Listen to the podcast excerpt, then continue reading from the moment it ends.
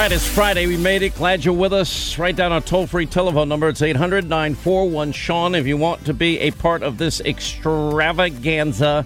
One bit of, of good news I know that we are all watching the, the COVID spikes around the country, and, um, you know, it's, I mean, this has been a year of hell when it, you look at the worst pandemic since 1917 to 18, the impact it's had on so many of, of us and our lives. We're actually going to talk to business owners later and just you know what they are going through because of government just never ending just shut down shut down shut down shut down instead of being creative learning from the science you know like i saw this place uh, recently i was passing by uh, it was actually Chris and Tony's in Long Island, which is one of our favorite restaurants, and like La Pizzetta and Rothman's and Mario's. We love our certain places. And they actually had these bubbles where you could have like a dinner, two or four people. They got heaters in it. And just like a, a cool, intimate bubble, you, you have your dinner. And, you know, so they're coming up with innovative, creative ideas in the plexiglass, and you wear the mask even in the bubble, except for when you're eating, et cetera, et cetera. And and at some point, people are also going to factor in. There's nobody at this point that doesn't know the risks involved in getting on a jet airliner. There's nobody that doesn't understand the risks involved in getting behind the wheel of a car every day. I, I think it's a fairly accurate thing to say that most Americans now understand completely what social distancing is and what the imperative of masks and why you can't go to you know shopping if you don't have your mask on or you can't go to your local drugstore I mean, all throughout this pandemic, I went to my local grocery stores, my favorite restaurants to usually order out. Way too much food. Um, and, you know, I went to my, gro- you know, drugstore, grocery store, all these places. And I talk to people. This is what I do. I can't shut up. So I talk to people. And it's amazing that not one person at my local grocery store ever in a year got COVID. Not one and all these precautions were used. Not one person in the drugstore I go to ever got COVID. Not one. And now, look, it's a controlled environment in both places. They put in very, very stringent rules from the beginning about masks and gloves and plexiglass and and social distancing and all that stuff.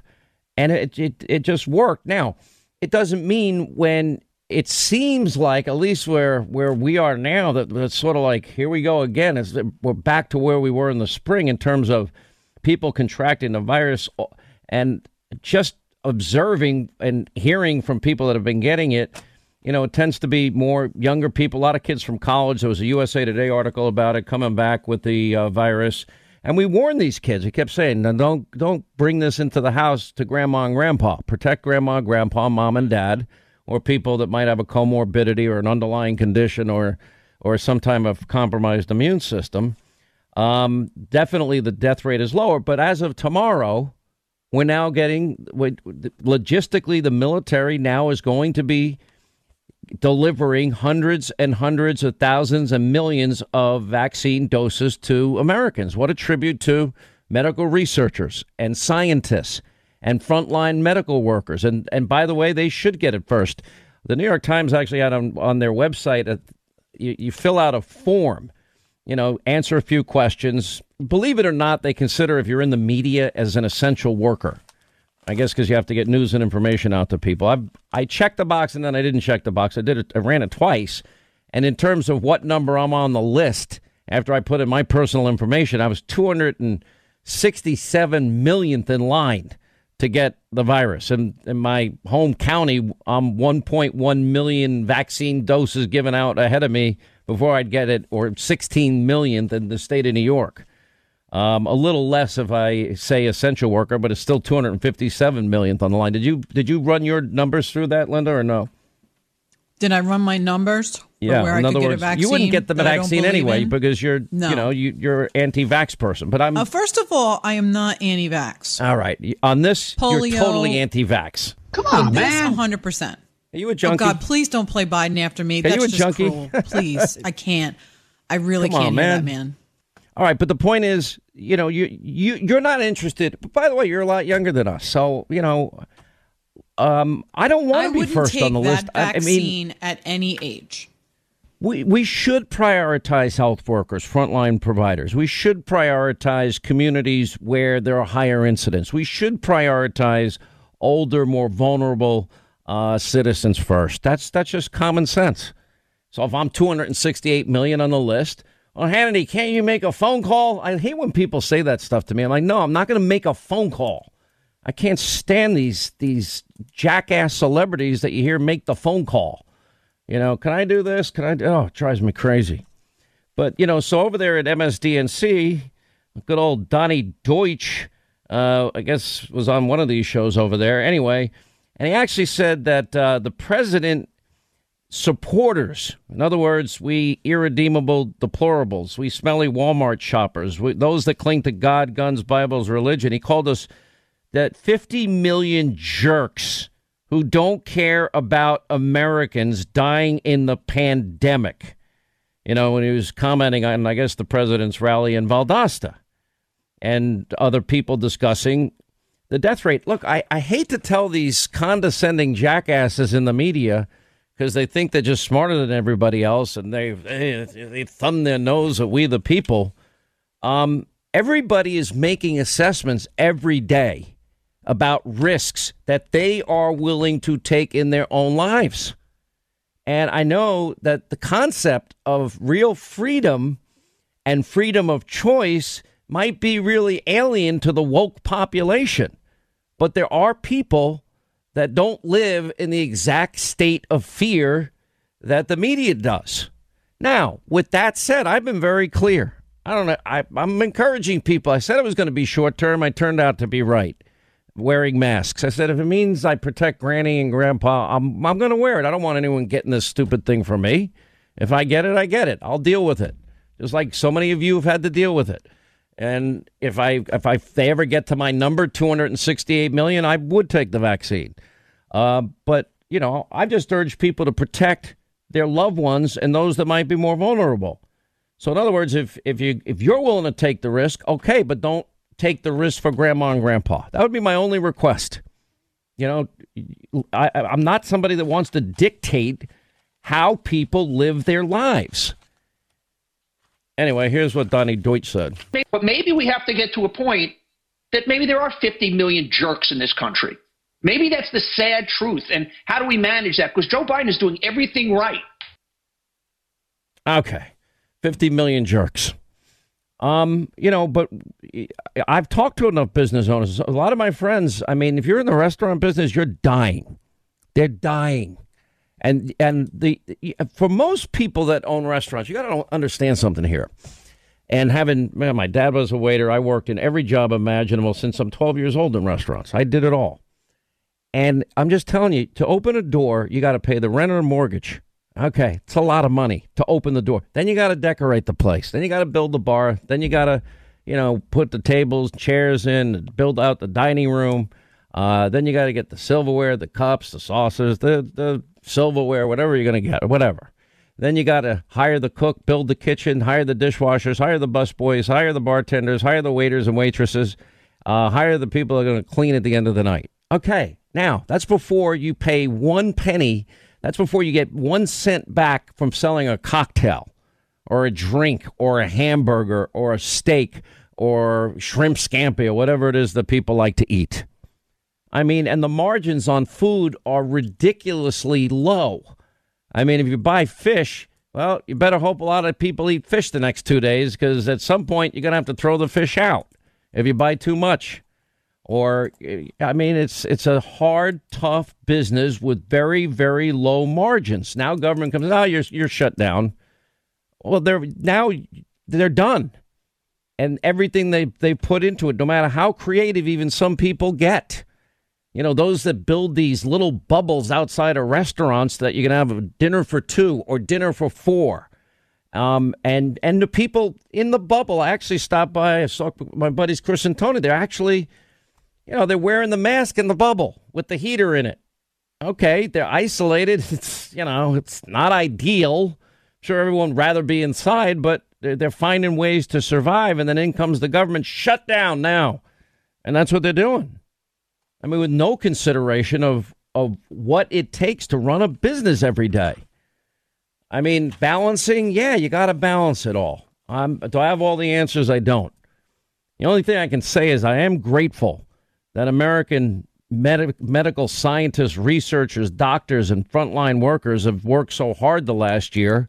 And now that this vaccine begins distribution uh, tomorrow, and you know shots are going in arms, and it certainly will build that quote herd immunity, not the natural herd immunity that everybody talked about. And with a 95% efficiency rate, efficacy rate, um, that is just an amazing testament to American ingenuity and American greatness and invention and risk and reward. And, you know, certainly the government backing all of this up financially played a big role in that for those that don't want to give Donald Trump credit for anything. That's what Operation Warp Speed was about because it allowed these pharmaceutical companies to go forward with this research at at warp speed uh, so that they, uh, knowing that they had some financial backup and they weren't going to go bankrupt as a company as a result of it all. That gave them a lot of flexibility and freedom to go all in faster, which means lives are saved. I, listen, I've known people that have struggled with this thing, and I know plenty of people that had no symptoms. I know plenty of people that had like very little symptoms. You know, you just don't know if you're that 0.1% or point whatever percent of people that you know, for whatever reason, underlying health condition, uh, comorbidity, or whatever, you know, this this virus just targets some, it hits some people much much harder. I mean, that's the insidious nature of it all. You know, the weirdest thing about viruses is you get these people that is, devote their entire lives to studying viruses. You know, why is it that H1N1 wasn't as deadly, but that tended to impact kids and not older people? Why is that? Why does this one tend to really go after older people, not younger people? And then again, the, the danger of being asymptomatic. You're at college, you're out, you go to parties, you come home, you see mom, dad, grandma, grandpa. That's why I've been telling these kids stay away from your mom and dad and, and do the quarantine thing if you're going to be around them. And especially protect older people. This It's the right, considerate thing to do. You know, it's just basic, fundamental human decency. But can we find ways, creative ways to work with business and not just these broad, sweeping shutdowns when you have people that are willing to work with you and to stay open and customers that want to go to these places? There's got to be, you know, there's got to be a balance here while we get to the point where life gets back to normal, hopefully by like May. The hospitalizations have continued to increase in New York City. Uh, we said that we would watch it. If the stabilization, if the hospital rate didn't stabilize, we would close indoor dining. It is not. We're going to close indoor dining in New York City on Monday. Uh, outdoor dining and takeout continues. Outside of New York City uh, and in the orange zones, we're going to watch the indoor dining data. The numbers are down in the chart. Uh, but we're going to watch uh, over this weekend and we'll make any adjustments next week if the data suggests. I think he's getting another award for his leadership. Amazing. Uh, back to the the president now. The president's counsel, John Eastman, saying, I suspect, and we'll get an update from Rudy on Hannity tonight, but the Supreme Court is going to meet in conference today to decide whether to grant Texas' motion to file the original action and then they'll confront the issues about like whether President Trump can intervene himself. 18 states now and the president of the United States. You know, this is a real case. These attorneys general are not going to sign on to a case that is weak on law or weak on constitutional arguments. They wouldn't do it. And it does highlight how important the case is. And now you got 106 congressmen also weighing in and how necessary it is you know, one friend of mine who knows the Supreme Court really well actually said, well, it may actually just shock everybody and just do the right thing. And if they do, then it's crystal clear what the right thing is. This is not a complicated case on the law or on the Constitution. Now, do I have a lot of faith in John Roberts? I don't. I, frankly, I've lost all faith in him. Not exactly sure what happened. Now, we, we first saw evidence of this during the Obamacare case and then reports that he had changed his mind maybe maybe more than one different time. And the problem is is when you get away from the mission of what the court is and in this case resolving differences between the legislative branch and the executive branch and and issues of real constitutional importance and we'll get more into this in the next half hour if they just stick to what their job is, these states deserve to have this thrown back at them based on their actions, which should have been crystal clear to them in the beginning, were either illegal or unconstitutional or both. Now, if you if you follow the law, you follow the Constitution, and we've gone over this in great specificity and detail. Then this is not a hard case to run, to do. Will they do it? Yeah, that's anyone's guess at this point. So we're really just waiting for the Supreme Court on Texas and the election challenge. We'll wait and see what happens. I agree with John Eastman, the uh, the president's counsel in the case, and others that I've talked to. 18 states now with the president, now 106 congressmen, highlighting the importance of on the law, the importance in in every other way. Now you've got all these. Look, the court tries to, just so you know, avoid anything that is you know, this hotly contested, but it's again, if you stick to the law, it is what it is. You know, one thing President Trump warned uh, a Biden administration would be a play a, a scandal plagued mess. This is the biggest untold story of this entire election cycle. And that is, you know, remember New York Post, Blockbuster, remember the, the Hunter Biden uh, laptop and Bobulinski and yeah, and, and put 10 aside for Joe and blah, blah, blah. Unbelievable. And, you know, it's, uh, they let him get away with it. They let him get away with it. We'll get into that in a second. Anyway, so we have now Michigan. It's it's interesting to watch the states mentioned in the suit by Texas and all these other states now joining, and I mean joining the case as the Supreme Court now is going to make their decision um, and what's pretty fascinating here is, you know, you got state legislators now responding to this, and they're mad. I mean, but what's funny is the only answer they have is to basically go ad hominem. You know, Pennsylvania accuses Texas of of seeking to decimate the electorate. okay, that where's the legal response to what they say? In other words, constitutionally, does Pennsylvania have the right to unilaterally extend or change the voting laws. They do not. That, that, that's just a legal, simple, basic, fundamental constitutional issue. Just like on the Pennsylvania case, as we had discussed earlier this week, it's again state legislatures. They are the ones that make the decision. Pennsylvania state constitution does not allow for rampant mail-in balloting with specific language in it. This is the problem with the dual ver- a signature verification issue in Georgia. This is the problem with Wisconsin does not allow uh, uh, early voting, and then they're just setting up these tables all around Wisconsin, of course, in Democratic areas, and and the methods by which you know one county or one state is certifying a vote versus another. Now, when you have four states like this, now it's outcome determinative. And that means that, well, they might be disenfranchising people in other states. So 39 states now pick sides here, the vast majority of them, four defendant states, 20 Democratic AGs, all but one from uh, Democratic attorneys general, and then Republican attorneys general. And, you know, they're just assailing it. Oh, it's bogus, it's bogus, but they're not they're not answering the question on the law. You know, the state of Texas is not asking the Supreme Court to pick a winner in all of this. Not at all. That's not what this case is about. Although they do offer remedies. And as one of my friends said, well, it's going to be interesting to watch. They may actually just do their job and then see where they go. Because that's that would be what the law says. You know, it's unambiguous. If there's a controversy between two states, as far as original jurisdiction, that, that rests with the U.S. Supreme Court. This is this is their mandate. This is this this is and then people saying, well, what about standing?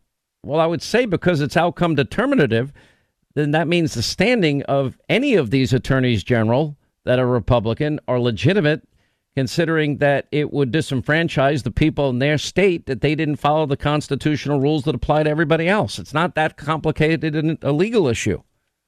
You don't need to go to Harvard Law to figure this whole thing out. Anyway, 800 941 Sean, if you want to be a part of the program. I'll tell you the saddest thing that we're now discovering as it relates, and I, you know, I think I rightly say the Biden family foreign crime syndicate at this point. And the fact that the mob in the media literally, and we're going to play it again, we played it yesterday, and big tech just decided unilaterally no evidence, no evidence, no evidence, no evidence, no evidence. And then you have big tech literally censoring content. You couldn't even find the story and read it and determine whether it was right or not. Now, the whole time when we were going through the Ukraine thing, I kept pointing out uh, the quid pro quo with Joe and zero experience Hunter. Why? Because, well, the whole argument was by an anonymous hearsay, not really a whistleblower, whistleblower, you know, making the claim about about talk on a phone call with President Zelensky of Ukraine and President Trump. It ended up in that case, in spite of the entire p- impeachment fiasco, that we only ended up with one fact witness in the whole case. All these people we were hearing from, I think so, I, I believe so, I thought so, it may have been, they were either a hearsay witness or they were offering opinions. They were opinion witnesses. The one person that actually had talked to Donald Trump said, yeah, he said he didn't want anything. No quid pro quo. No, he never said that. He said he just wants them to do the right thing and not surround themselves with corruption like the last leader. Okay, well, he should be doing that as a good steward of all of our money. But there was Joe on tape before the, you know, you know, the CMP group or whatever, or one of those groups, and he was there saying, you know, um, you got six hours, you're not getting a billion taxpayer dollars unless you, unless you fire this prosecutor. Son of a b, they fired him. Prosecutor did interviews. Washington Post, ABC, John Solomon. Prosecutor said I was fired because Joe Biden demanded I get fired so that they could get the billion dollars. And then we find out Hunter goes on GMA. No experience, oil, gas, energy, or Ukraine. Why are you getting paid all this money? I don't know. By the way, what's on this laptop that nobody's talked about yet is far worse than anything we've ever seen. I've been briefed on all of it. Just not at liberty to share it yet. There's a lot more there. I mean, a lot more there. And then I'm talking to somebody that's seen it. So, you know, that just showed the rampant hypocrisy. I mean, hypocrisy is everywhere. Russian interference matters except for Hillary's dirty dossier. Think about that.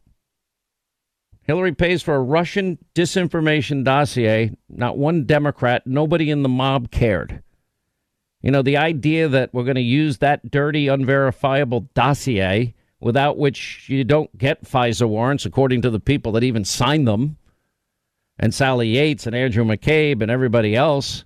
And then, then, oh, a year and a half after the whole mess, after the country's dragged through hell, yeah, knowing what I know now, I, I wouldn't have signed the dossier. You know, Mr. Higher Honor Comey or Sally Yates or Rod Rosenstein all saying the same thing. No, I wouldn't have signed it, knowing what I know now.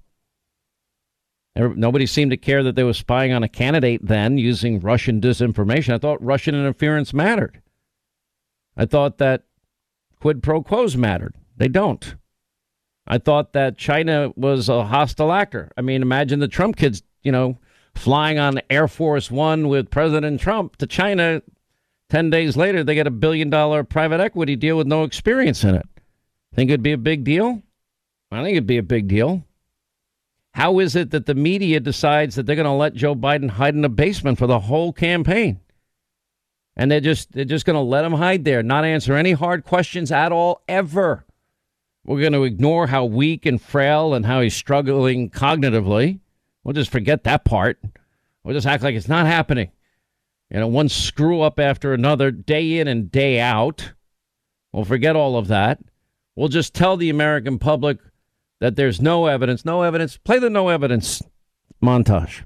I just want to deal in fact because there is so much speculation out there and there is zero evidence that Hunter Biden or Joe Biden did anything wrong here. We should note again, and you, you and I have said this in the air many times, there is no evidence that Joe Biden was you know involved in any wrongdoing. Of course, I want to note that there is no evidence that Joe Biden or Hunter Biden has done anything wrong. I just want to reiterate. And let's be clear for the viewers. There is no evidence Biden did anything wrong. I'll note again because it's important. There is no, I repeat, no. There is no evidence that either Biden did anything illegal. There's been no evidence. There was no evidence. There's no evidence. There is no evidence. There is not an iota of evidence. No, no evidence Biden, Biden did, anything, wrong. wrong. There's really no evidence that Joe Biden did anything wrong. Eh, eh, nobody's ever accused uh, eh, that. I mean, there's no evidence whatsoever that Joe Biden did anything wrong. Got that? Joe Biden did nothing wrong. Hunter Biden did nothing wrong. Okay, did nothing wrong. Well, it turns out if you want to know what collusion is, this is it. You want to know why I call it the candidate protection program of the media mob and big tech mob? Because that's what it is. They protected Hillary. They they re- they didn't care about real Russian disinformation in 2016. They didn't care that they spied on a candidate or a president. They didn't care that they dragged the country through hell and lied to the country for 3 years. They didn't care about the quid and pro and quo in Ukraine with Joe and Hunter. They didn't care about the the billion five deal with the Bank of China, the millions with Burisma, the Kazakh oligarch and the money wires, the first lady of Moscow, three and a half million dollar wire transfer. They didn't care about the Chinese national and the and the and the shopping spree of Hunter Biden and his family. They didn't care about the pictures. Remember the picture, New York Post? a sleeping hunter with a crack pipe in his mouth. They just ignored all of it. And then the media, all this is coming out prior to the election. And what's the key takeaway in all of this is the mob, the New York Post was right. We were right. Peter Schweizer was right. Ron Johnson was right. Charles Grassley was right. We're right again and they're wrong again.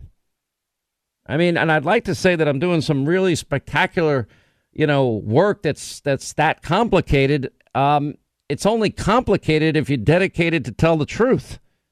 It's only complicated, you know, if you're not willing to peddle conspiracy theories like the mob and big tech.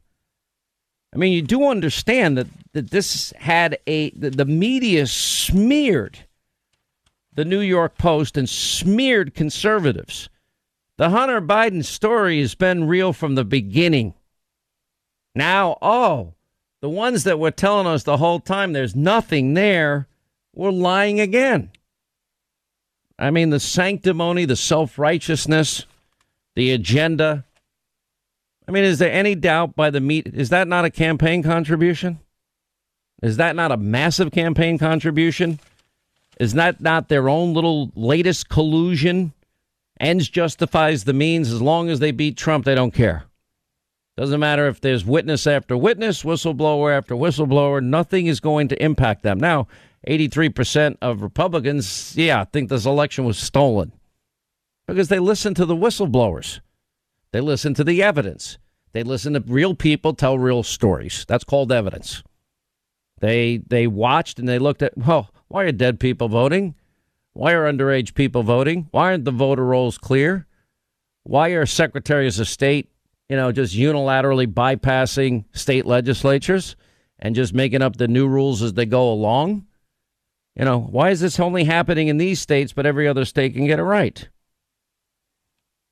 You know, now, now, what what are you going to do if you know all these people that impeach Trump? How do you not impeach if it's Joe Biden one day? How do you not do it? It's a foreign, it's a family foreign crime syndicate. Got an email provided to the FBI pointing out that Hunter hadn't paid taxes on some of the Burisma payments. And that's just the tip of the iceberg, because now they're talking about money laundering as well. You know, pretty amazing stuff. I got to tell you, amazing times we're looking living in. They all have an agenda. You know, the difference between us and them is we're just honest about who we are. I'm a talk show host. I have an opinion. We also do investigative reporting. We do straight news. We do opinion. We'll talk about sports. Facebook is censoring us again. We'll get to that later in the program. We have one Daily Mail article Hunter Biden raked in $6 million in nine months from Chinese businesses. I never got a penny. His lawyer had to fix up that mess. Well, he does have equity, millions and millions and millions in equity. Email provided the FBI shows Hunter hadn't paid taxes on Burisma. All the times Joe Biden falsely claimed the stories about Hunter were debunked, the media just basically took notes, took dic- dictation. I wasn't wrong calling it the candidate protection program. That's Joe Biden had it the whole election. Wait, do you, you know, that, by the way, it's now going to be the, if he becomes president, it's going to be the president protection program. They're not going to, oh, it's so refreshing. We have somebody, uh, he's not Trump. That's all it is for them. Because everybody feigned, they were so outraged over the tweets. By the way, it's going to become a common phrase. Get used to it. Do you, you miss Trump yet? Have buyer's remorse yet? All right, hour two, Sean Hannity Show, 800 941 Sean. You want to be a part of the program on this Friday. All right, let me go to now Peter Schweizer, friend of this program, long time, great researcher, author. He really got this whole Biden family corruption scandal started, and and I, I remember reading his book when it first came out. I think it was January of 2018 and it's called Secret Empires. And by the way, to Peter's credit, he's not really partisan. He's with the Government Accountability Office, and he goes after a lot of Republicans in this as well. But I don't think anyone quite meets the level of corruption of the uh, Hunter uh, zero experience Hunter quid pro quo Joe level. Um, and there is credit to be given to people like Senator Ron Johnson and Senator Chuck Grassley for following it. But all of this, when you look at the New York Post and Bobulinski and the breakdown and the corruption and then the outright censoring of the information, we've got ourselves a massive information crisis in this country. You know, anywhere between 10 and 17 percent of people said they would they wouldn't have voted for for Joe Biden had they known. While the media, in their mass contrib- contribution, and big tech and their mass contribution and allowing Joe to be in the candidate protection program in his basement bunker, well, and then do the job of pounding Trump every second of every day. They did they did everything any campaign would ever want. He didn't have to leave the basement. Let me go to a couple of clips here. Then we'll invite Peter back on the program because he's so well versed on all of this. First, I want to start with fake news CNN. And remember, undercover, Project Veritas, great work. James O'Keefe dismissing the Hunter Biden story. Then you got people like fake Jake News Tapper and Christiane Amanpour. Oh, there are no facts to support the Hunter Biden story. Or Lesley Stahl saying that Biden is not in the middle of a scandal. Listen. I think uh, on the Breitbart, New York Post, Fox News, rabbit hole of Hunter Biden, which I don't think anybody outside of that world understood last night. Um, obviously, uh, we're not going with the uh, New York Post story uh, right now on Hunter Biden, and uh, which seems to be uh, giving its marching orders to Fox News and the right wing echo chamber about what to uh, talk about today. Obviously, Hunter Biden's lawyer is quoted in that New York Post piece, and we'll just continue to report out. This is the very stuff that the president was impeached over. This is the stuff that Senate committees looked at and found nothing wrong in uh, Joe Biden's uh, interactions. Hey, Jeff, it's just David on the Burisma story, and we should be awfully careful about that, obviously. But I do think there's a media story. What in the world are uh, Maggie Haberman and uh, Jake Sherman doing retweeting that story? Uh, Bakari, the, the right wing is going crazy with uh, all sorts of allegations uh, about Biden and his family, too disgusting to even repeat here. Uh, I mean, some of the ones I've seen from the president's son and the president, some of the president's supporters are, are just wildly unhinged. If it's me or you, Jake, somebody goes after our kids, you know, you want to you want to go back at them just as hard as they're going after your children. And that's um, Biden's record. I mean, he gets passionate about defending his kids. I know that you're trying to move everybody to look at that, but that's not what we're hearing from Why the don't FBI. you want to report this? this is the one of the what, most powerful no, families Liz, in Washington. Liz, the Liz, Biden family. And you're okay? You're okay with our interests being sold out to profit uh, Joe Biden and his family when, when we're suffering during a pandemic from communist yes, China? He's doing shady business absolutely. deals Liz, with as communist you know China. You're well, comfortable, okay? As, as you know perfectly well, I'm a journalist and a reporter and I follow the facts. And there has never been any issues we in terms this. of corruption. Now, let me ask you this. Yesterday, the Wait, FBI. wait, wait, the. FBI. How do you know and- that? I'm talking about reporting and any evidence. I'm talking to you now. Okay, I would love if you guys would start doing that digging and start doing that verification. No, we're not going to do your work for you. I want to ask you a question. The FBI, It's a journalist's contrary, job. It's a journalist's job to to, to find out if this is verified. I wish you would interview Joe Biden like you interview me. It would be so good. You know what? You The- like this, the- I thought. I thought you I don't liked mind it. I don't mind it. But when I watch him walk out of a store, and he's walking with a ice cream, and the question the media asks him, "What kind of ice cream? What flavor ice cream do you have?" and he's in the midst of a scandal. He's not. And he's taking. He's of course he is, No. Leslie. Come on. Of course he is. What part of the scandal does she not understand? Anyway, Peter Schweizer is with us. You know, now all of a sudden, the acknowledgement by Hunter that, yeah, he's under investigation and uh, something we've known about for a long time, Peter. Um, this is not a small scandal. This is the Biden family foreign crime syndicate, basically, we're talking about. And if the last name were Trump, we both know the coverage would be dramatically different. Now we censor stories. Now we hide it from the public. And and now all of a sudden they get him elected, and then they're going to try and what? Just ease it over like they always do.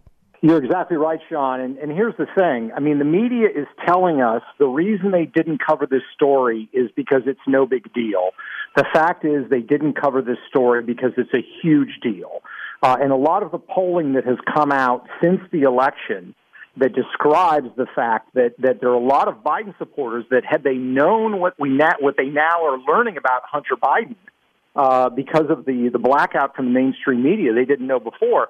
They But it's but it's Hunter and Joe. It's not just Hunter. yeah, no, that's exactly right, and it's not just Hunter. And this is the key, the key ingredient um, that the media is also trying to do. They're trying to say this is a Hunter Biden thing. I mean, you on that that uh, those clips that you showed earlier, they're talking about Joe Biden's kid. Hunter Biden is 50 years old. He's not a kid. He's an adult, and he's been going around the world meeting and doing business deals with thugs, corrupt oligarchs. That if if if uh, the Trump family or or other uh, Republicans were doing, they would be reporting, and and you know rightfully so. That's what they're supposed to do. But the the journalistic malpractice that has occurred is shocking, uh, Sean. I remember back. This takes us way back. Remember back in 1984, Gary Hart is running for president of the United States, and he told the media, "I'm not having any affairs. I'm not unfaithful to my wife."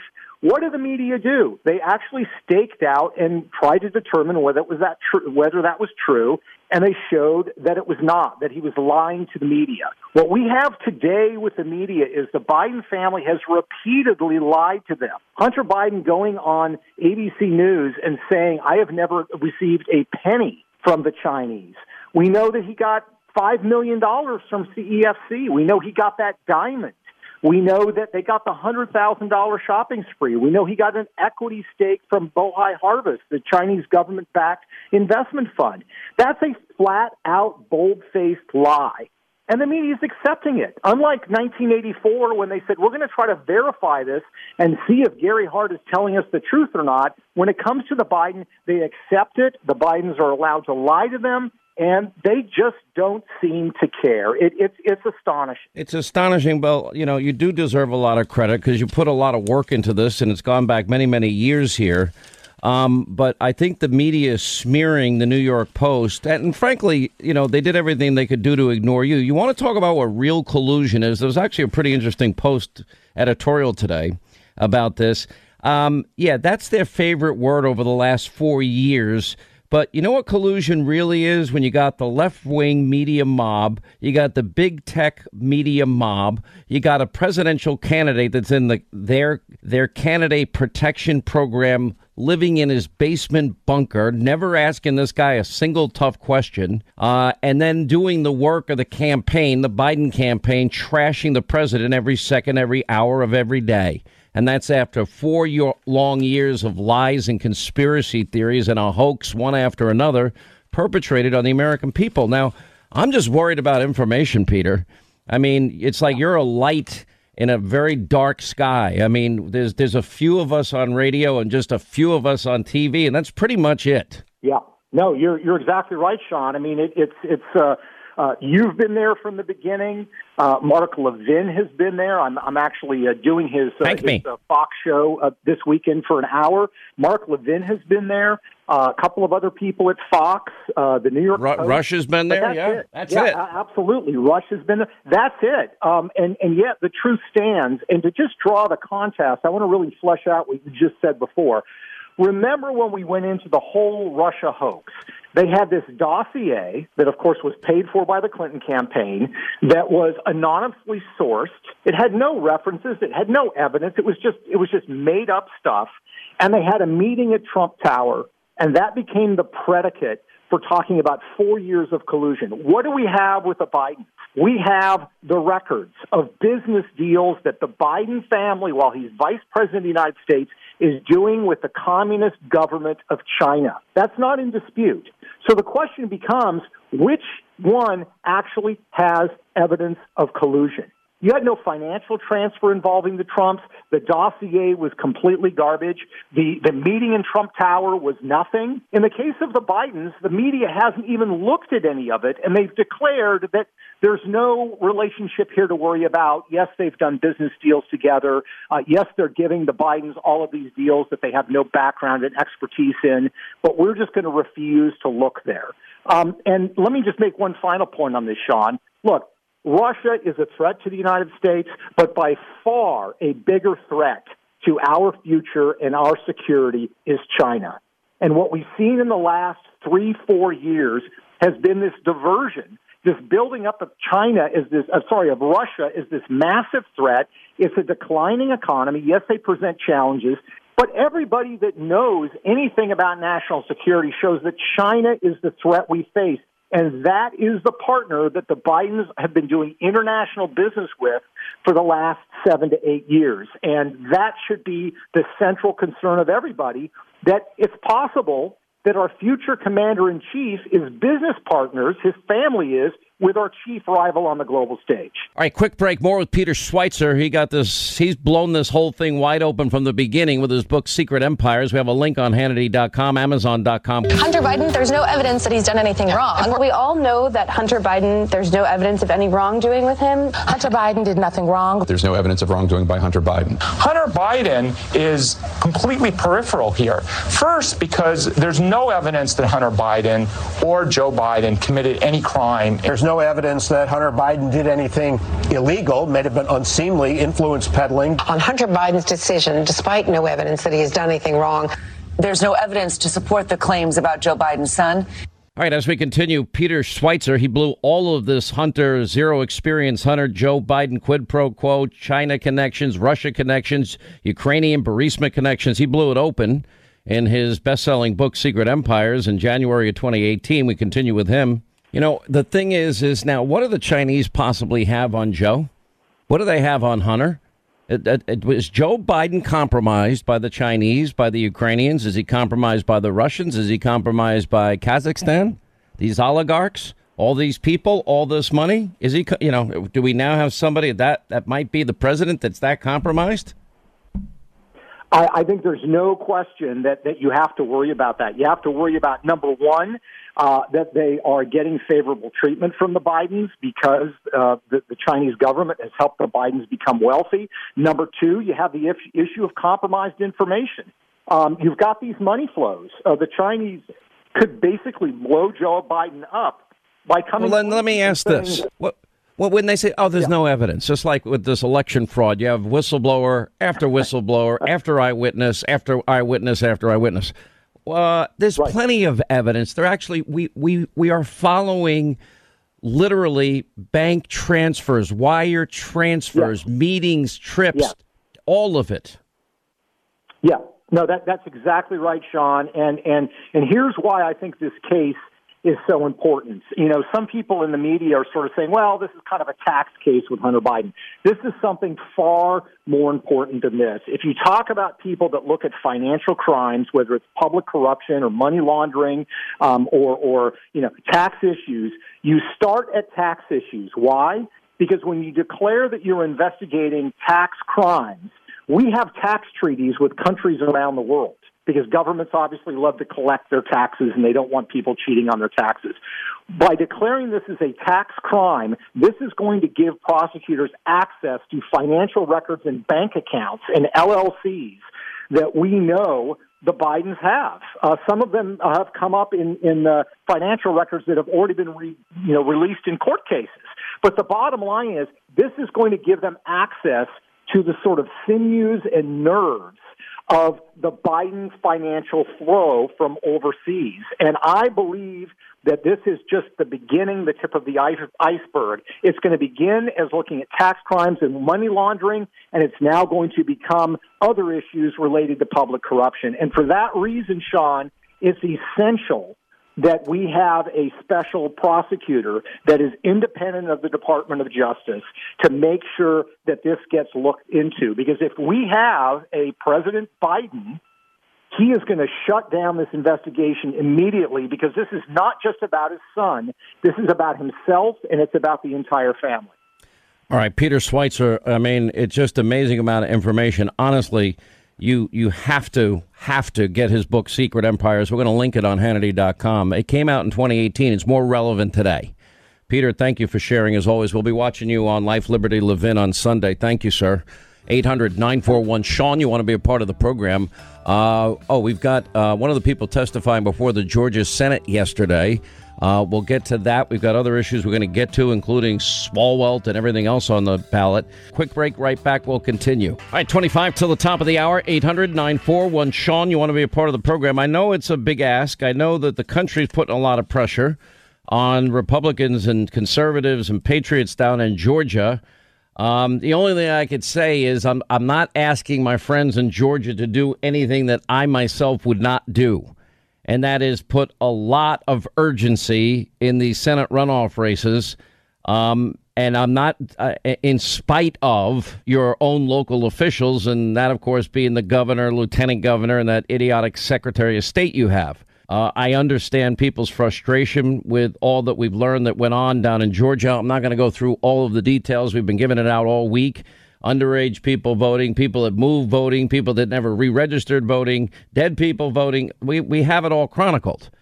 But that does not, you know, anger towards Kemp or any of these other Republicans does not help the country. And and if you support the president, you know, it's been 4 years of a very very heavy lift uh, on hard work, dedication, and and just grunt work every day, just grind work every day to, to fight for the changes that he implemented. And all of that hangs in the balance.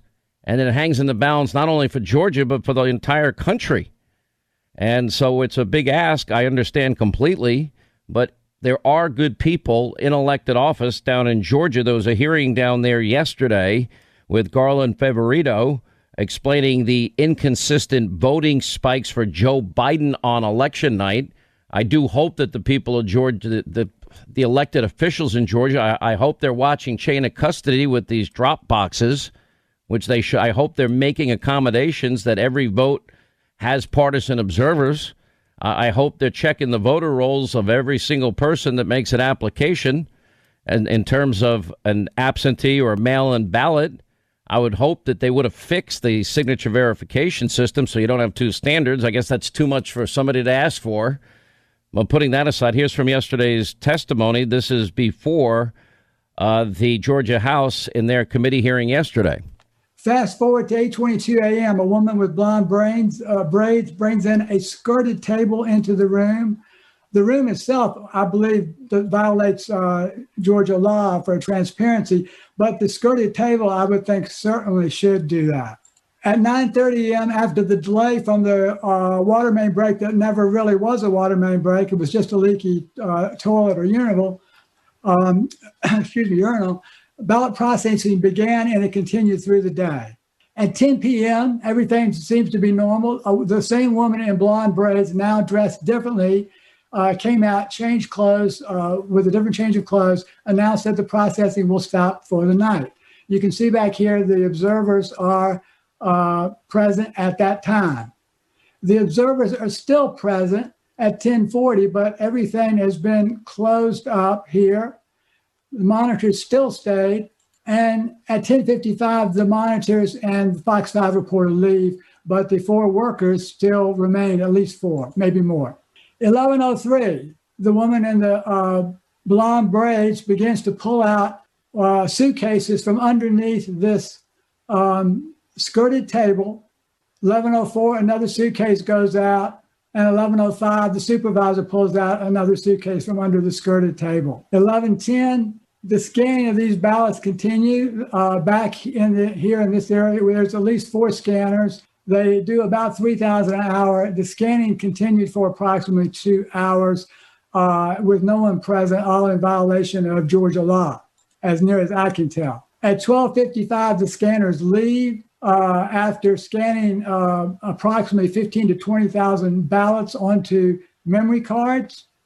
And 135, 40 minutes later, there is a tremendous spike in, in the votes for Joe Biden, a 100,000 uh, vote spike. See how inconsistent this is with everything else. This is the time over here on the left hand side, and this is the the votes uh, that went up, the, the, the Biden's uh, change and Trump's change by uh, time frame of each of these feeds. What you're hearing there is Garland Favorito, who is now testifying yesterday before the Georgia State Senate, uh, exposing what is, remember the videotape that we saw? He uh, joins us now. Uh, Garland, thank you for being on the program. So, just to let people understand, the reason you're talking about a woman with blonde braids is because that you're looking at the videotapes that we've all seen, correct?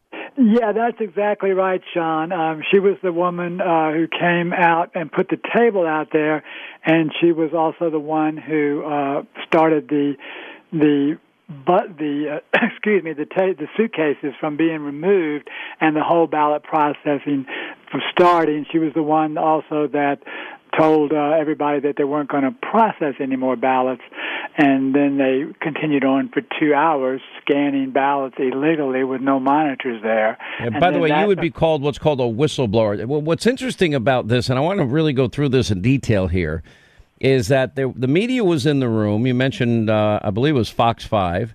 Uh, you had the regular observers in the room. They're asked to leave the room.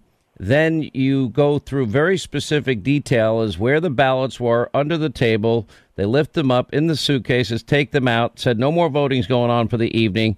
Not only did you watch the vote counting then begin again, but only with the few select people in the room without the partisan observers, but then you're watching the vote tally go up in and around the same time. That's something that nobody else had tied together before. Well, exactly, Sean. Now, technically, I was not in the room that particular moment. So, the I did observe at State Farm Arena on several occasions, and I was trying to provide context for the legislatures uh, so that they can understand what was going on.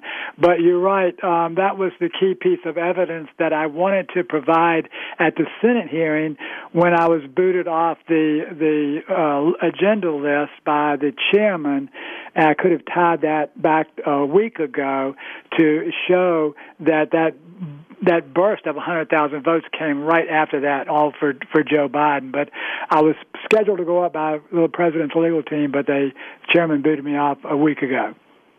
Okay, so they they did. Now, what was the response as you were presenting this uh, before the Georgia State Senate yesterday? Yeah, yeah, it was it was the House uh, yesterday, Sean, and it was crickets. I was expecting to get a lot of uh, questions, um, and they, and particularly from the Democrats, um, but I didn't even get one challenging question on my whole testimony. They just moved right on. Uh, and kept going. Um, and then they did come back. One of the uh, uh, friendly representatives did ask me a question, but I was kind of, I was really kind of surprised. I thought uh, I would get some really, really uh, aggressive questions, but uh, particularly from the Democrats. But what's ironic about the whole thing, Sean, is that uh, I was in the trenches with the Democrats last year when we opposed House Bill 316 that led us to this disaster. That was the Republican establishment last year, and now this year, uh, you know, unfortunately, uh, the system proved to be as bad as what we believed last year.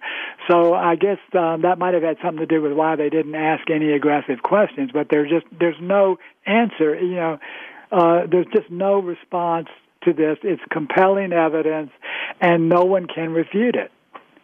You know, it's so interesting. What are you hearing from from fellow conservatives in Georgia, knowing that there's now this disconnect and anger towards the governor, the secretary of state, lieutenant governor, and others, and yet we have the this runoff race. Today's the 11th, and January 5th, voting starts in in three days. We got you know Monday in person early voting begins in Georgia for the Senate runoff. That's a big deal. Absolutely, Sean, and it's a great point that you brought up. And there is just tremendous anger down here with the governor um, in light of the compelling evidence that this election was stolen from the president and the governor not calling a special session to uh, to address the electoral votes of the state of Georgia. The Republicans in Georgia are are really really upset, and um, there there's just a uh, you know in, in addition to that, you've got the Secretary of State covering up for these these Fulton County operatives who it appear obvious that stole the election. Uh, I, I never would believe that the Secretary of State of Georgia the Republican Secretary of State would allow the Democrats to steal a presidential election. But that is what they're doing right now. They're in tremendous cover up mode. The Republicans are so upset about this.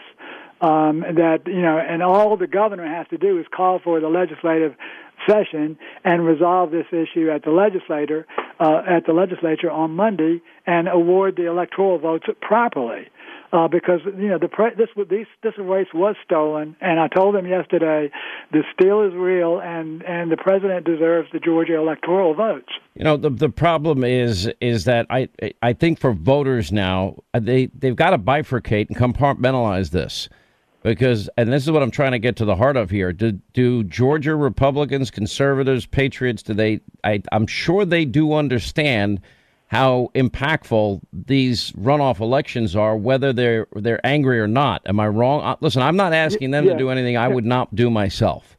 Absolutely and if this was right. me, no, and this was my state, right. this was my election, I guarantee you, I'd be out there voting absolutely right. I mean, uh, all the Republicans want to vote. That's not the issue. What we're concerned is that these same operatives will steal the U.S. Senate race. They're still uh, counting votes in Fulton County. They'll be counting the, the votes again in the U.S. Senate race. And uh, if they can steal the presidential race, they will steal the U.S. Senate races, both of them. And that's the concern right now. And the Secretary of State is allowing them to do it. All right. We really appreciate you updating updating us, Garland. Thank you, and we're watching very closely. Georgia, it's a big ask. The country needs you. Uh, this transcends anything to do with any locally elected or state elected official. Uh, this is if you care about the president and the hard work and the agenda that he's accomplished, you you got to try. You got to give it your best shot. Um, I'm not asking you to do anything I wouldn't do. I would vote and I would do it enthusiastically, and it begins Monday. Pretty scary. Scary times, really, all around. Uh, let's say hi to Mike is in North Carolina. What's up, Mike? How are you? Glad you called. Sean, yeah, hey, since Election Day, I've been in Georgia uh, five days as a Republican volunteer. And I, I'm here to tell you, you know, Garland stole some of my thunder, but uh, it's a jump ball down there. I can tell you from being on the ground, uh, there is the, the, the voters are disheartened. They're, they're, they're honestly, there's some apathy. And I think it's going to require all hands on deck the next three weeks to get the results that, that Republicans and conservatives want to see in Georgia. It's going to be razor close. And I just think you know, we have to make them understand that every Georgia voter is equivalent to 50 to 100 Americans. They have to understand that. And uh, I'm not sure that message is getting And through. as you're, as you're talking to people on the ground, some people are feeling apathetic. When you talk to them, can you convince them? Sean, people like you and I, we're so connected to it. We live it. We sleep, drink, and eat this stuff. No, I know, and not everybody does, which means that you and I are losers. I accept that I'm a loser. I'm not calling you one. I, I'll speak for myself. Yeah, but in this COVID environment, people that, like, Garland just said, they feel like fraud enabled Biden to win Georgia. and they lack confidence in the state's ability to secure this runoff. And if you even lose three to five percent of people because of that, that can be the difference. And there, there is. They're disheartened. Madison Cawthorn in North Carolina just wrote a great message out about how he understands why Georgia voters would be disheartened. He's right. He's got it. We've got three weeks to change that attitude.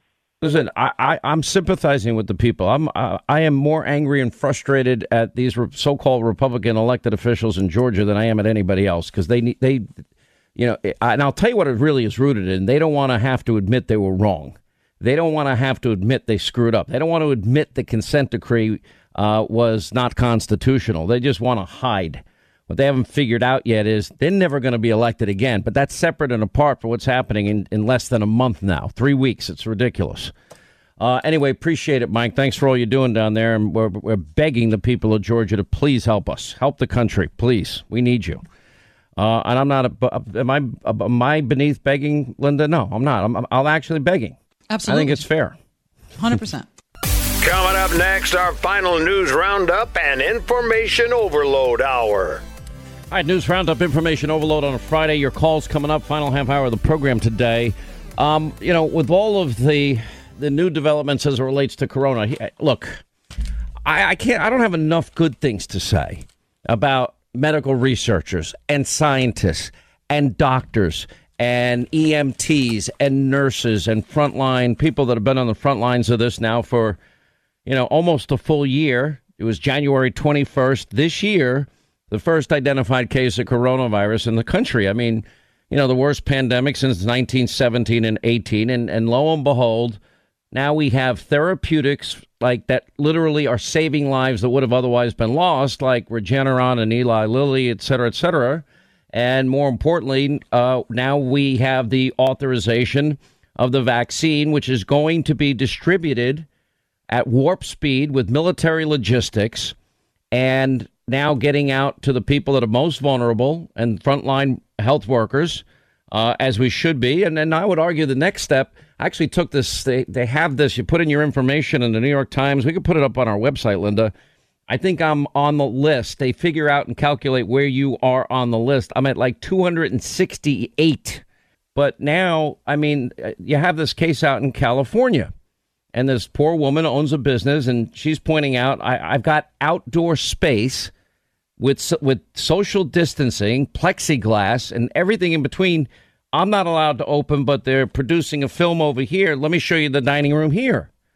You know i know the people in staten island. Listen everybody knows what the rules are. Everybody knows about social distancing. Everybody knows about wearing masks. Everybody. And some people are willing, you know, you, you calculate risk in life every day. Getting on an airplane, getting in a car, you know, if you want to go to a restaurant, indoors, you're making a choice. I don't think anybody can say at this point, this late date, that they don't know.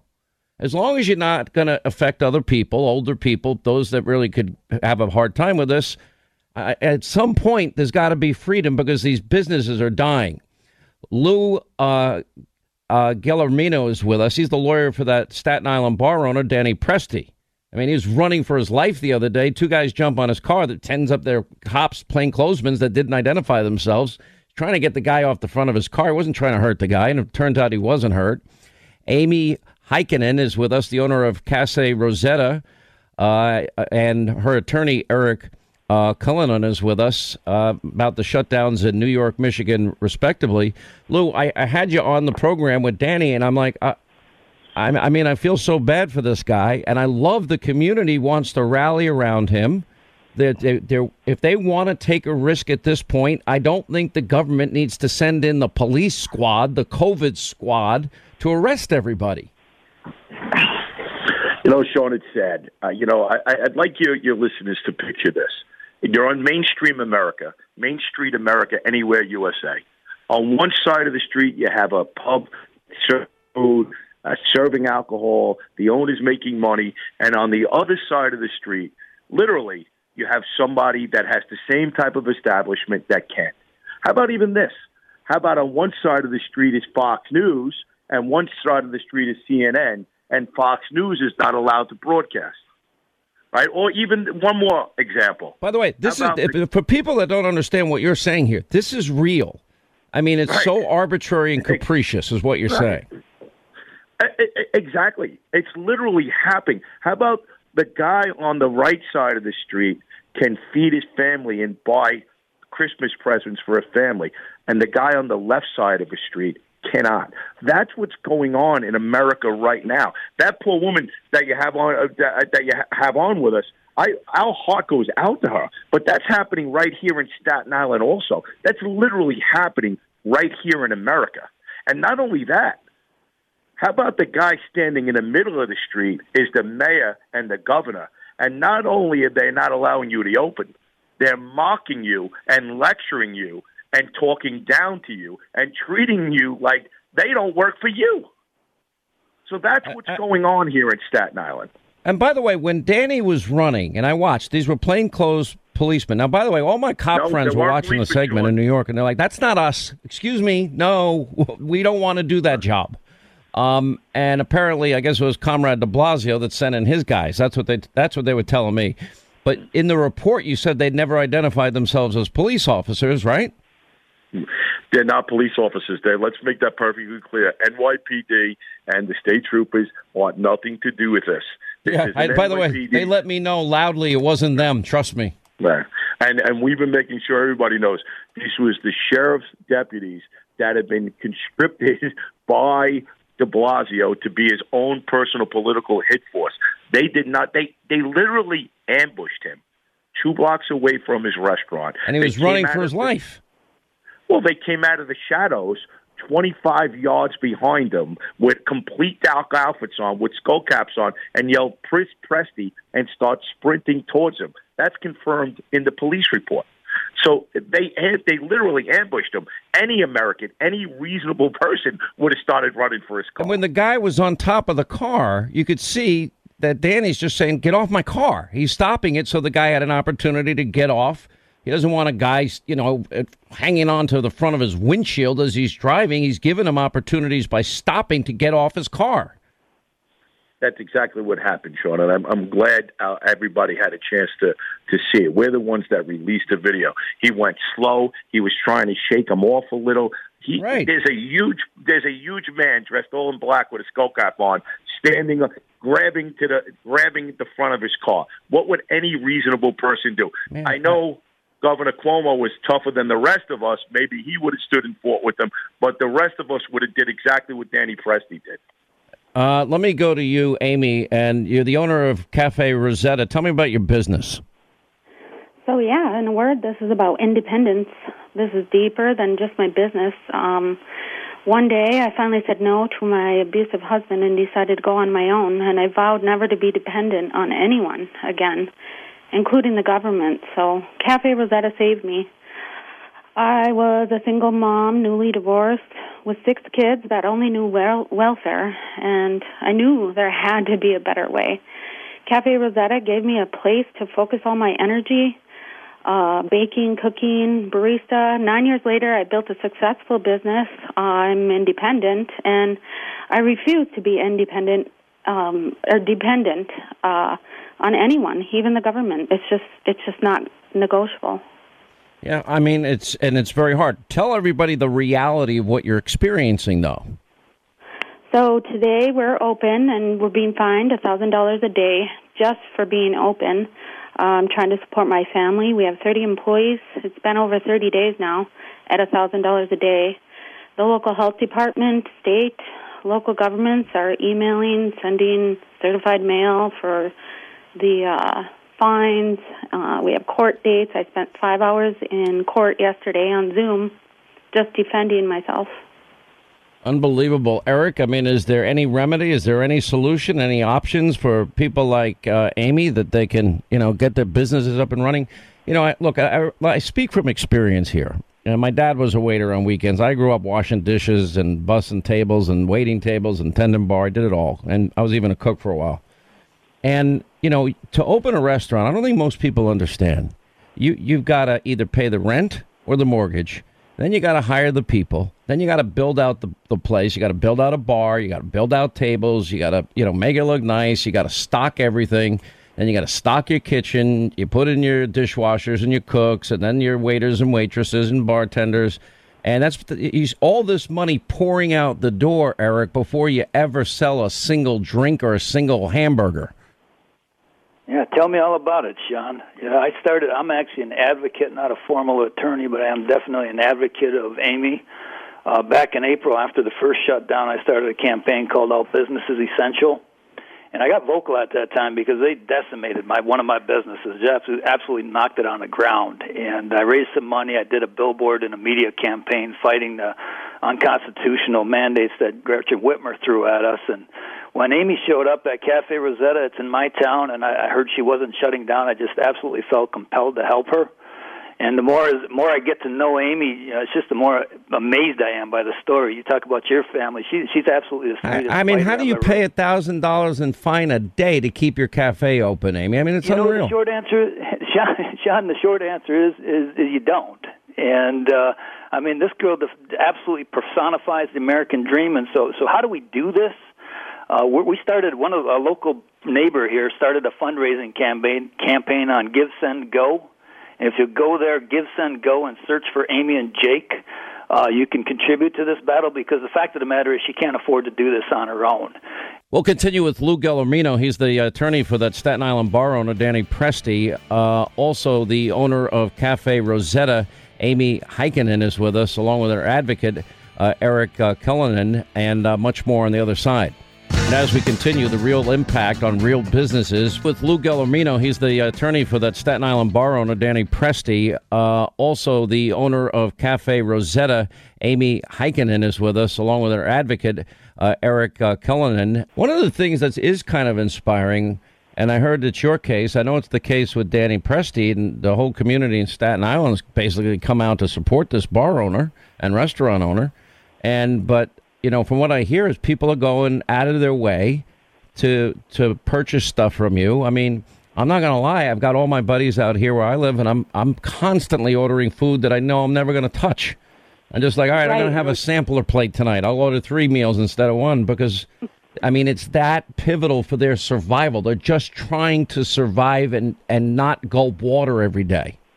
Exactly. Yeah. Exactly. We have great support. Lots of people coming from all over the state. People calling from all over the country. What do you specialize in, by the way? I'm kind of interested. What is your cap? If you're going to be the baker of the country, what is it? I would call it the Nisu cinnamon roll. It's a oh. Okay, now don't take this the wrong way. That is like a drug to me. You cannot you cannot put a cinnamon roll in front of me without me like scoffing it down, you know, in Yep. seconds. And I'm like a it little up. kid. I have to like have a glass of milk with it. It's so pathetic. It's really bad. Um, Yeah, hey, hey, Sean, if I could jump in here, Sean, I just uh, I don't know if you remember America's barber uh, Karl Manke, but uh, with the funds that were raised here in the last four or five days, over forty thousand now. Uh, she's been able to retain David Kallman, and he represented America's barber, Karl Manke. And so we, we got we got him on board. He's he's guiding her, but we're expecting this to cost about one hundred thirty thousand to fight it all the way through the Supreme Court. And so once again, as an advocate, I just want to encourage everybody to reach out to Give Send Go and look up Amy and Jake and help her out. I've never heard of Give Send. Go, and you can just look up Amy and Jake, and you're going to find out, and you can help these people out. You know, uh, and and Lou, I mean, with Danny, what is he doing now? Um, I see all these people that want to go in every day. Uh, is he opening? Is he not opening? Is he doing takeout? What is he doing? Sadly, Sean, there's a shutdown order. They've they've they've closed the the restaurant, and and um, the city has closed the restaurant. The sheriffs has shut it down. Um, nobody's allowed in it. The public's not allowed in it. My partner and I, Mark Fonte, are actually fighting that as literally as we speak. Um, but unfortunately, um, they won't let- anybody in the place right now. The city won't allow anybody in the place right now. Staten Okay, Island but you know, a lot of places are putting out, and I even see in New York City, you know, they're putting up these little tents. They even have little private tents for like a dinner for two or four. And they won't allow them to do anything, Sean. They won't let this guy do anything. So the guy basically, and, and, and who's going to pay the rent next month? Who's going to pay the mortgage next month? Well, we're, very Is grateful. De Blasio going to pay for it? Of course not. Uh, of course not. We're very grateful that there's been a GoFundMe, and, and he's he's got uh, very very big support from the community. So that might help for a month or two. But unfortunately, all he wants to do is make cheeseburgers and serve some beer, Sean. They won't allow him at all. The city has completely shut down the place. And like he I can't do he can't that. do like call in orders and just to get him over the hump. I mean, I know a lot of my friends did that for a while. nothing. They won't allow Nothing. him to do nothing He can't even go in his own bar. He can't even walk in his own bar without being arrested. They've made it clear that they will rearrest him immediately if him and his partner walks in the bar. Well, he's become like a symbol because he's like, you know, and the town supporting him and the people of Staten Island, New York supporting him. It's, I'm telling you, it really is unbelievable to me. It really is. Well, I'm, I'm like I mentioned on your show. I'm so proud of the people of Staten Island. Two thousand of us came out in support of Danny Presti. Uh, not a looter, not a rioter, uh, not a not a. They actually cleaned up afterwards, Sean. Like I mentioned on the show, we a hundred people stayed to clean up the street afterwards. So I'm so proud of the people of Staten Island. But unfortunately, we have a big battle on our hands against uh, Mayor De Blasio and Governor Cuomo. They are taking this one personally and and putting up every roadblock they, that's imaginable. Yeah, he takes the hardest stand against business people like Danny, and and if you're uh, going to church or synagogue, that's his that that's his biggest thing. Unbelievable. All right, we wish you the best. Please send our best to Danny. Good luck in your case, Amy. We're going to follow you.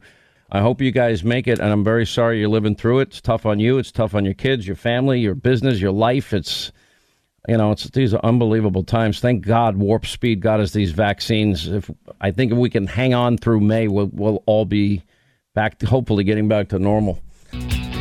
All right, 25 to the top of the hour, 800 941. Sean, you want to be a part of the program? Well, like every other conservative, I mean, we've had these little hiccup incidents a lot, and it's just getting worse and worse and worse.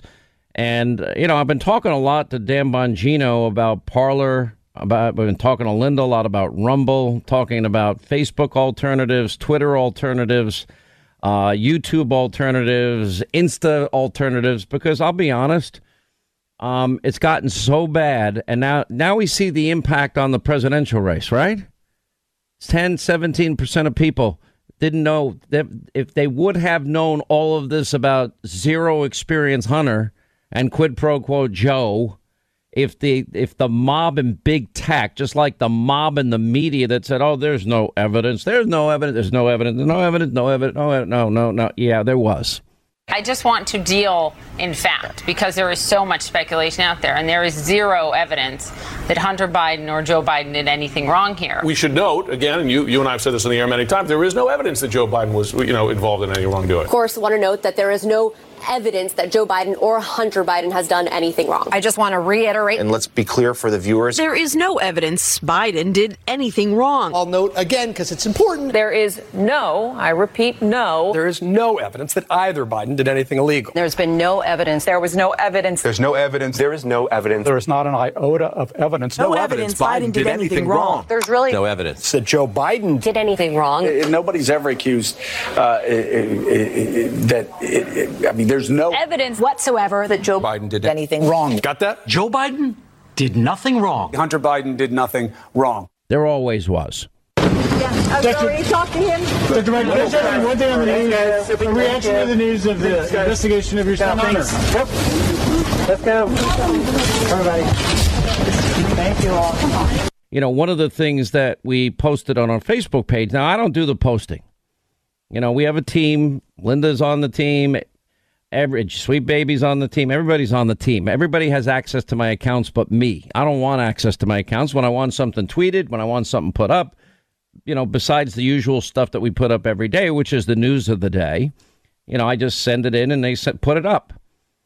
Um, and now Facebook has gotten to the point. The day we did our monologue on, on Hannity and on radio, uh, is the of the remember those Georgia videotapes came out. Remember the testimony that took place in a real hearing. Well, we took the monologue, we took the real hearing, we showed the real tape. The issue of the legitimacy of that tape is not in dispute.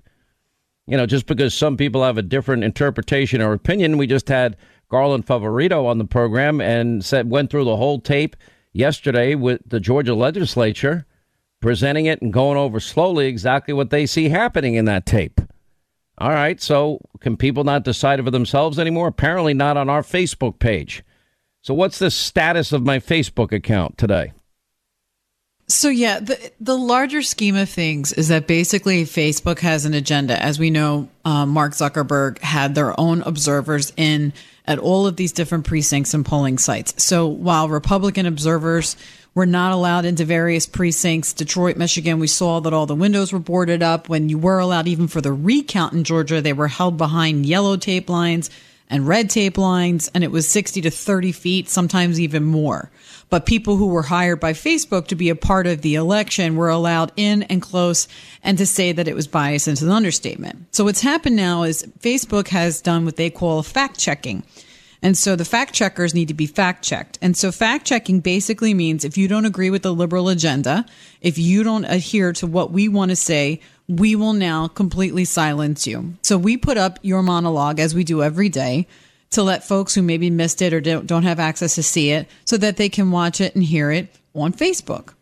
So I get an email and they tell me, We're very sorry, but we need you to take down your monologue and we need you to issue a correction stating that you are spreading misinformation. I said, What misinformation?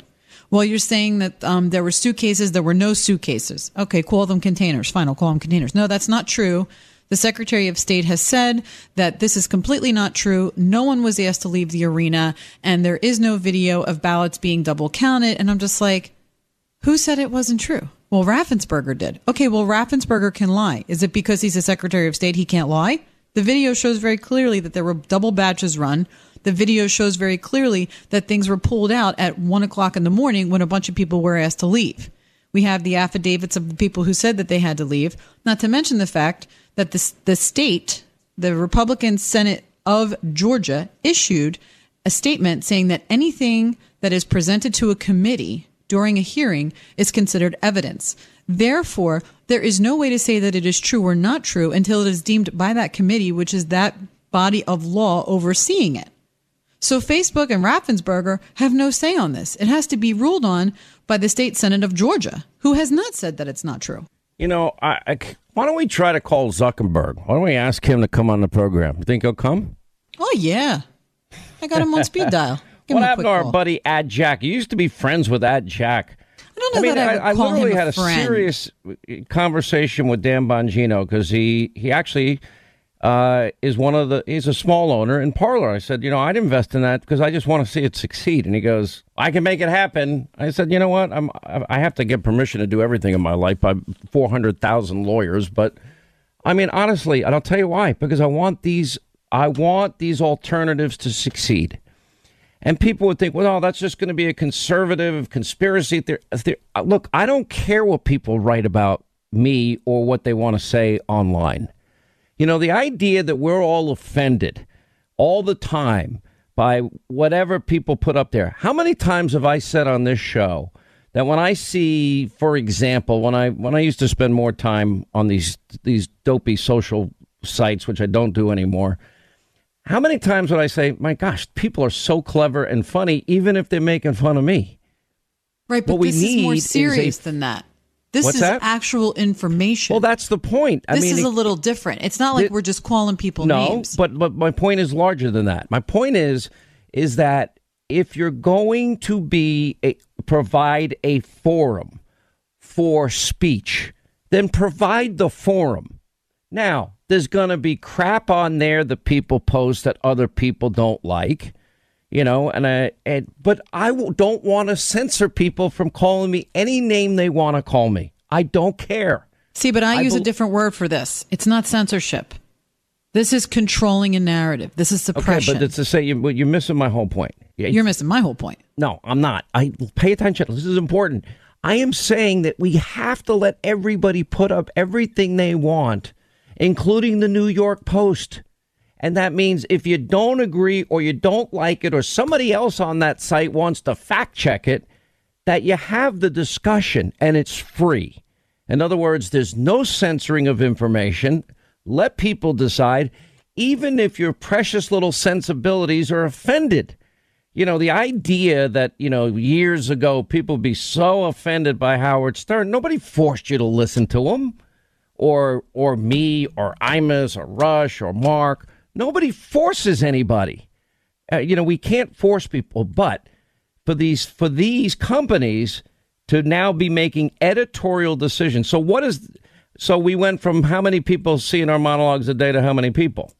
Hundreds of thousands of people were able to see your monologue and listen to it. And because they felt that what you said was quote unquote misinformation and misleading the general public into a direction that they do not approve of, they have now throttled the account. So instead of reaching hundreds of thousands, your monologue this morning reached 19 people.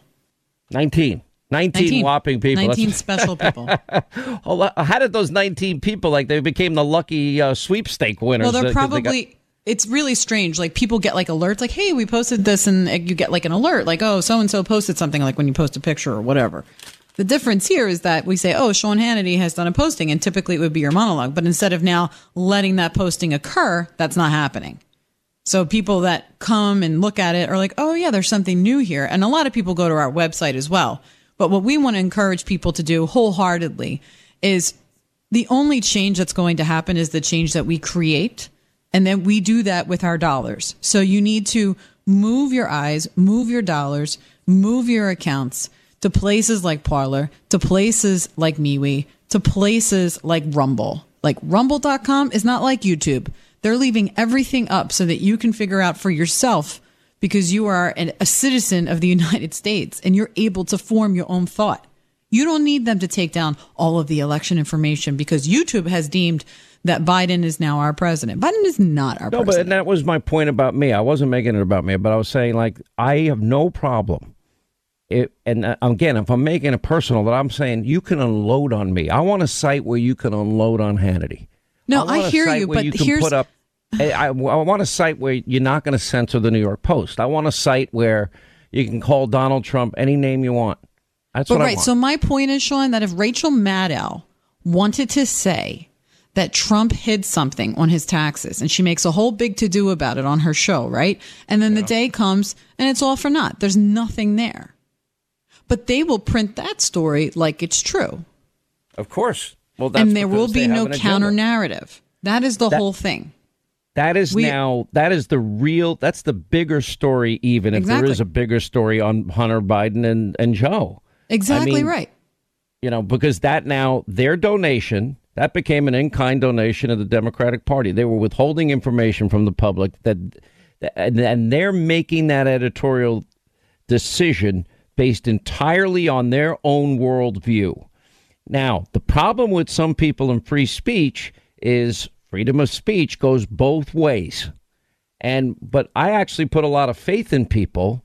You know, th- th- there's nobody that I want to know in life that would support any racist posting or anti-Semitic posting or any of this stuff.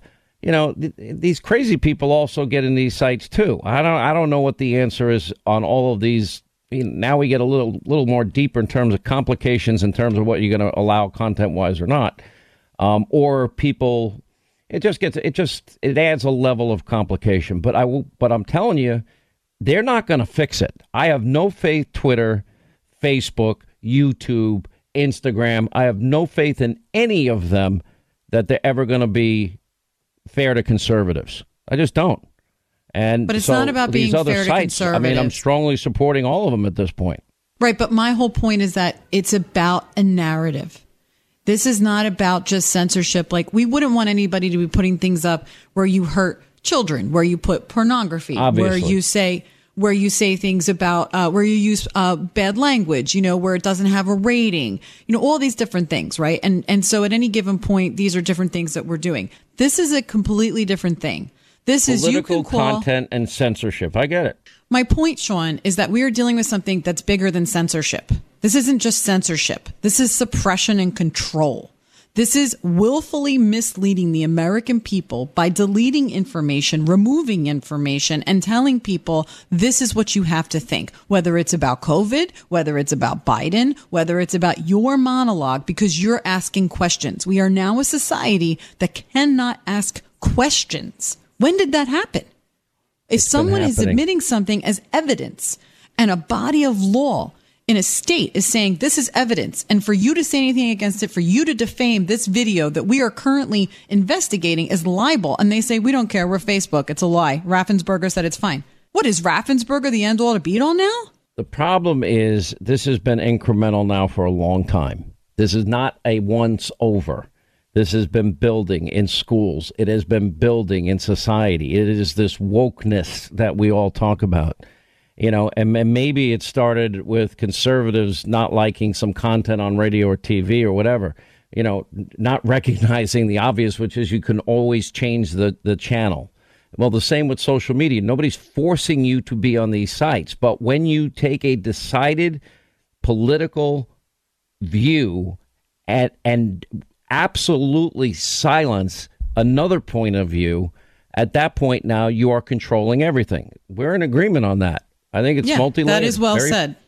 Very well. It's multifaceted. It's, it, it's more complicated maybe than we even are describing, but it's simple and complicated at the same time. You know, it's exactly right. And I think when you have don't to have have a willingness sides- to be to, to to take on speech you don't like. like we're having a conversation right now. We're not agreeing on every every aspect of this conversation, but we're having it. That's what human beings do. They have conversation. They have Well, discourse. most people just throw and yell at each other. Kidding. I thought you'd like that. All right, I got to take a break. We'll come back on the other side and continue. All right, that's going to wrap things up for today. Uh, Hannity tonight, set your DVR 9 Eastern, watching the Supreme Court. Kayleigh McEnany, Rudy Giuliani, Ric Grenell, Joe Concha, Tammy Bruce, Jason Chaffetz. Oh, and that prosecutor in the McCloskey case in St. Louis, yeah, is now off the case. All happening tonight at 9. See you then. Have a great weekend back here on Monday.